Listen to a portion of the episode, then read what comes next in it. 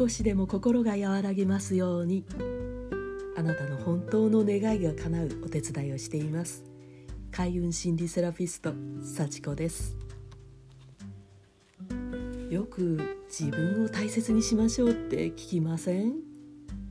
自分を大切にするってどういうことかしら？例えばねあなたが暑がり屋さんだったとするでしょう？だんだんと気温が上がってきてエアコンを入れるかどうか、ね、職場にエアコン不得意な人って結構いません？そんな時。いい人やりたいあなただったら。涼しい顔して「大丈夫ですよ」って。エアコン入れるのを我慢したりして。で我慢してるからもう暑くて暑くって。そうなるとあなた心地よくないでしょ？う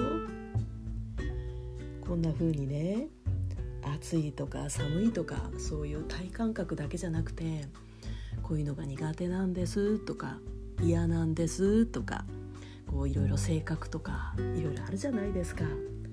そういうのを自分はこんな人ですよって周りの人とか相手の人とかに理解してもらえるように何か言ったり表現したりしてます？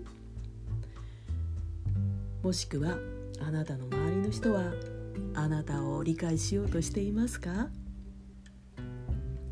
自分を大切にするってまずはいろんな自分のことを許してしまえるっていうことかななんて思います。そうするとね素直な自分でいられるじゃないですか。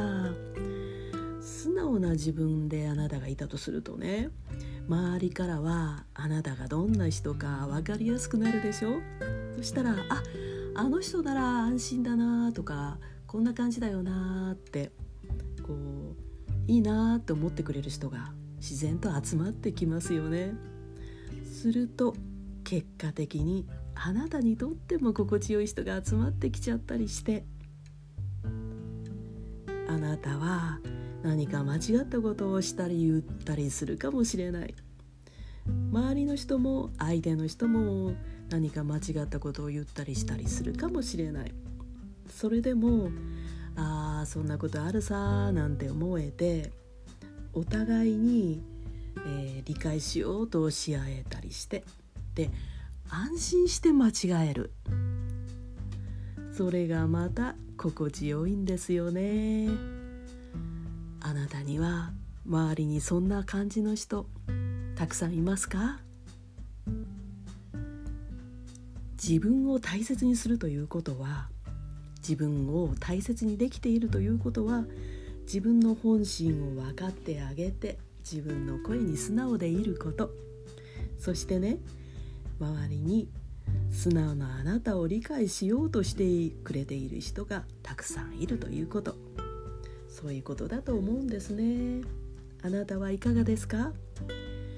心をすり減らす我慢をしてないですかね。譲り合えるというのと我慢するっていうのはもう本当に根本的に違いますよね。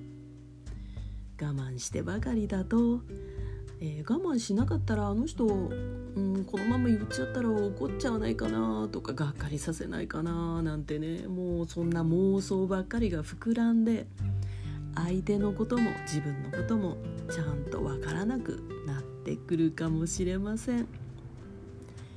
大丈夫。素直なあなたを出してちょうど良い人を引き寄せてくださいな。それが自分を大切にするということだと私は思います。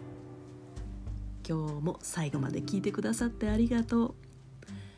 また聞いてみようかなと思ってくださったらフォローしていただけると本当に嬉しいです。